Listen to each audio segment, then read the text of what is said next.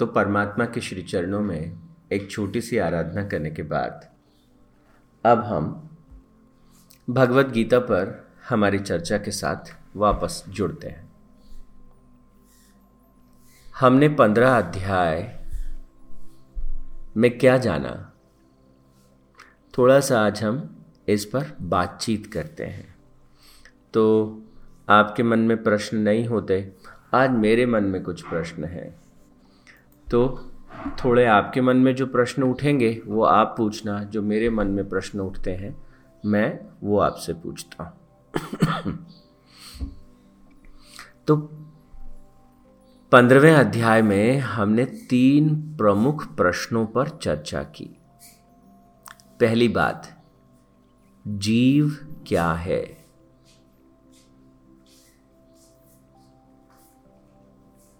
जीवात्मा क्या है?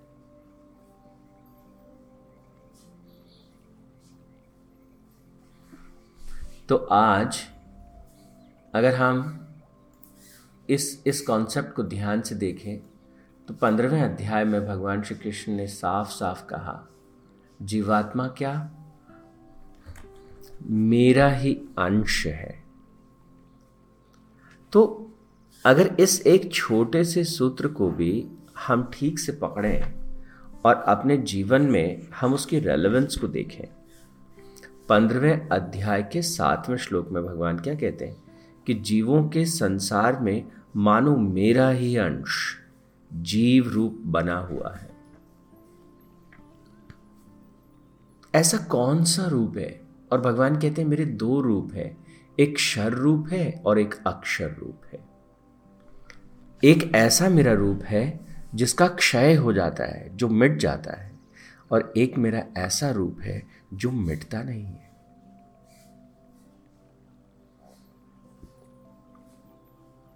तो जो शरीर है, वो भी परमात्मा का ही रूप है।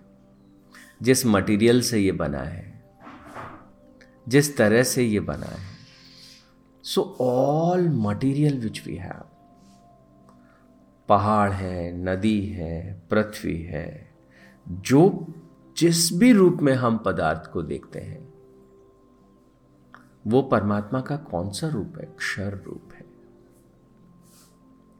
और दूसरा रूप वो कौन सा कहते हैं? अक्षर रूप, जिसका कभी क्षय नहीं होता।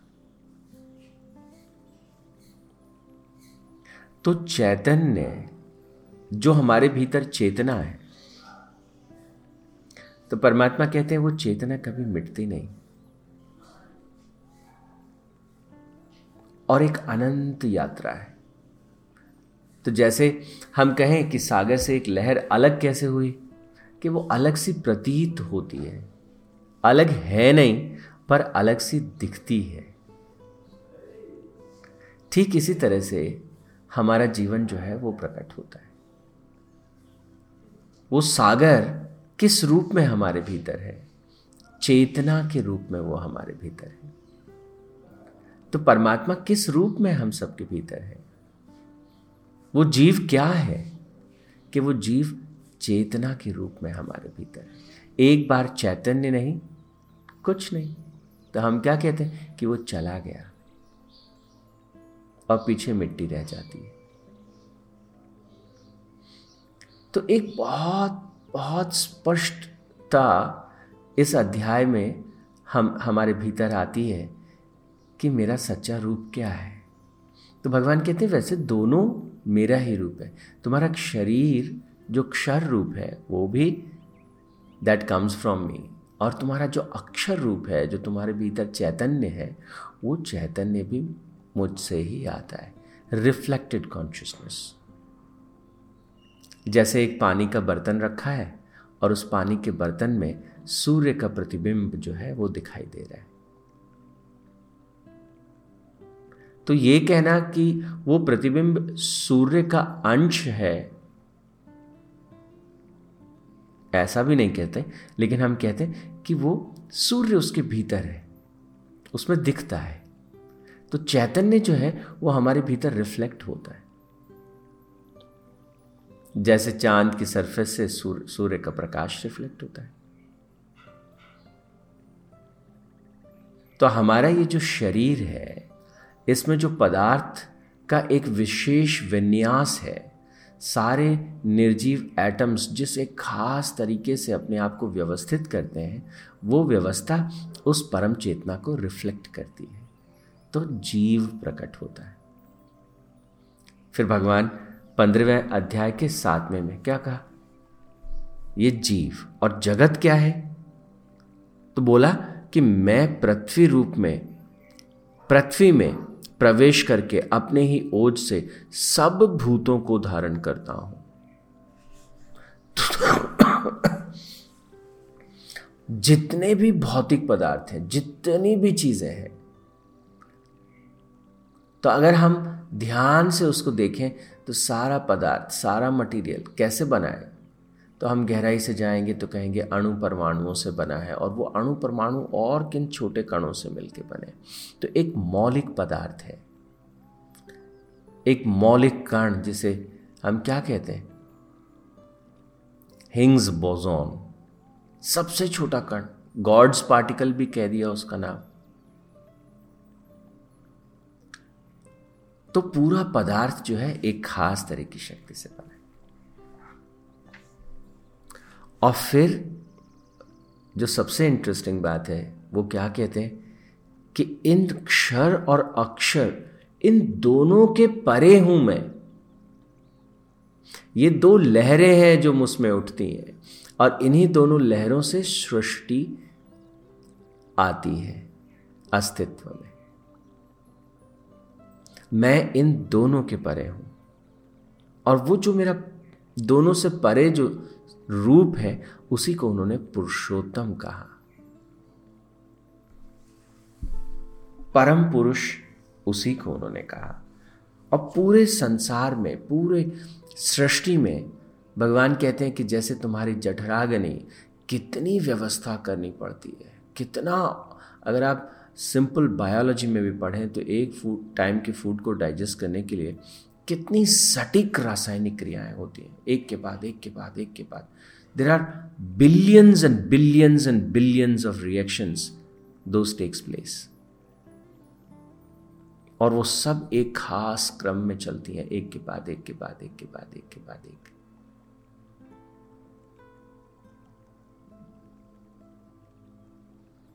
लाखों करोड़ रासायनिक क्रियाएँ और कौन है जो उनके बीच में एक तालमेल बिठाता है? वो एक अदृश्य शक्ति है, हम सबके भीतर है। सदा से है, सदा रहती है।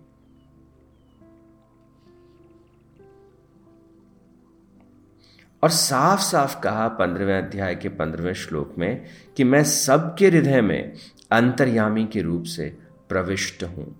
और मुझसे स्मृति, ज्ञान, अपोहन दोनों का लोभ होता है। तो हमारे भीतर जो जानने वाला है, जो आपके भीतर जानता है, जो आपके भीतर जान सकता है, वो कौन है? तो कहते हैं, वो मैं हूँ, जो तुम्हारे हृदय में बैठा हूँ।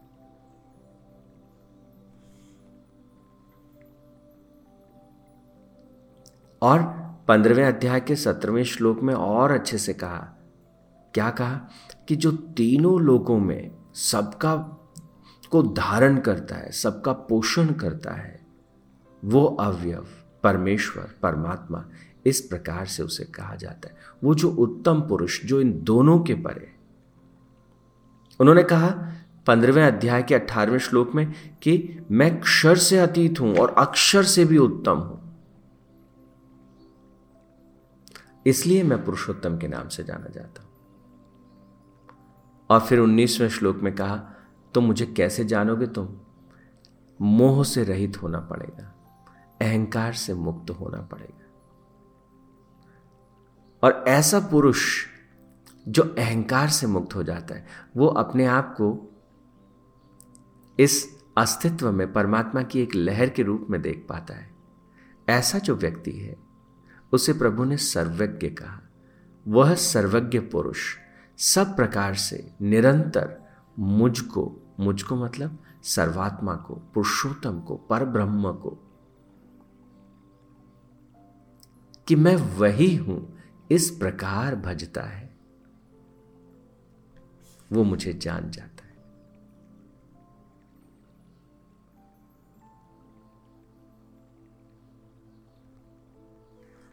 तो यहाँ पर एक बड़ी कमाल की बात है। आई थिंक आप सबने महसूस की होगी।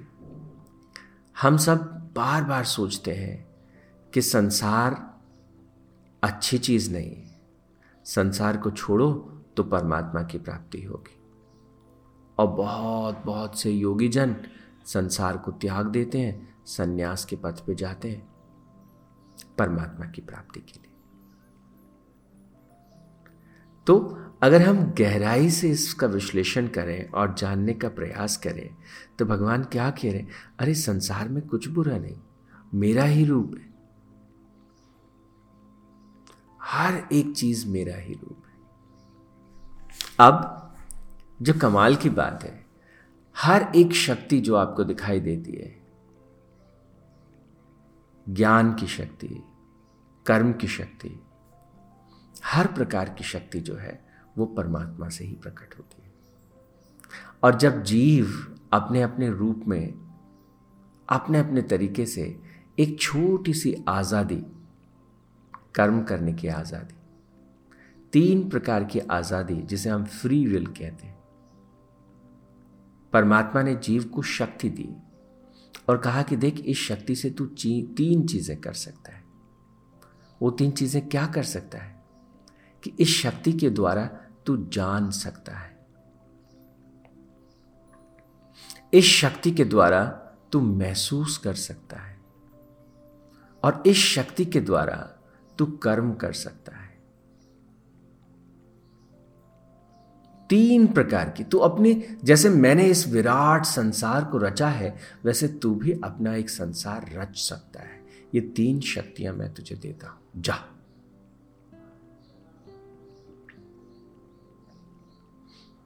और जैसे एक पिता अपने बच्चे को कहता है थोड़ा साधारण सा एग्ज़ाम्पल है, लेकिन कहता है, ये ले, ये पैसे पकड़ और अब तू अपने तरीके से व्यापार कर। अब उन पैसों के साथ वो बच्चा क्या कर सकता है? एक साधन दिया, एक शक्ति दी और एक इंडिविजुअलिटी जिसे हम कहते हैं। ऐसा प्रतीत होता है। जैसे एक पिता ने अपने बच्चे को कहा कि, जा कर। लेकिन अगर हम ध्यान से देखें तो उस पिता का सपोर्ट, उसका स्नेह, उसका प्रेम लगातार उस बच्चे के साथ बना हुआ है। जब तक कि वो बच्चा अनंत घमंड में और अहंकार में भर नहीं जाता तो हो सकता है कि वो कनेक्शन कमज़ोर पड़े। अब उस शक्ति से वो क्या करता है? जब हम जीव रूप में हैं तो उस शक्ति से हम क्या करते हैं? किस प्रकार के ज्ञान को हम जुटाते हैं? हर प्रकार का ज्ञान अस्तित्व में है।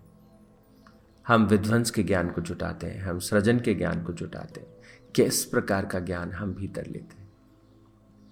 किस प्रकार के भावों से हम अपने आप को भर लेते हैं? हम पे छोड़ दिया। तो आपने प्रेम के भाव को अपने भीतर भरा। श्रद्धा, करुणा, दया, सौहार्द, कोई कोई व्यक्ति अलग तरह के भावों को अपने भीतर भरता है। ईर्षा जेलसी क्रोध, चुनाव परमात्मा ने आपको दिया। और फिर कर्म कैसे करने? उसका चुनाव दिया। और कहा कि जा, अब बना। जैसे मैंने एक दुनिया बनाई, तू भी अपनी एक दुनिया बना।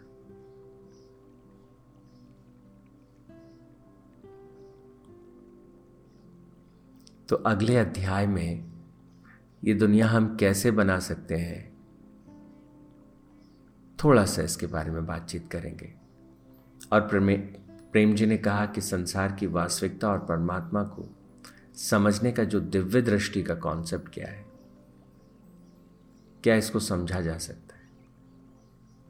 प्रेम जी अभी जब हम पहले छह अध्याय के बाद भाव के जो अध्याय है, उनमें जब हम प्रवेश करेंगे सात से बारह के बीच तो हम ये इस कॉन्सेप्ट पे बहुत विस्तार से बात करने वाले हैं। ये दिव्य दृष्टि क्या है? कैसे इससे परमात्मा को देखा जाता है? तो हम इसके बारे में विस्तार से बात करेंगे।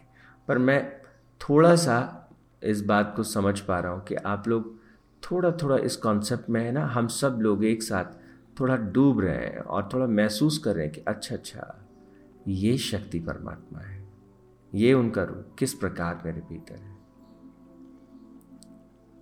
चलिए, आज के लिए इतना ही। Thank you so much God bless you all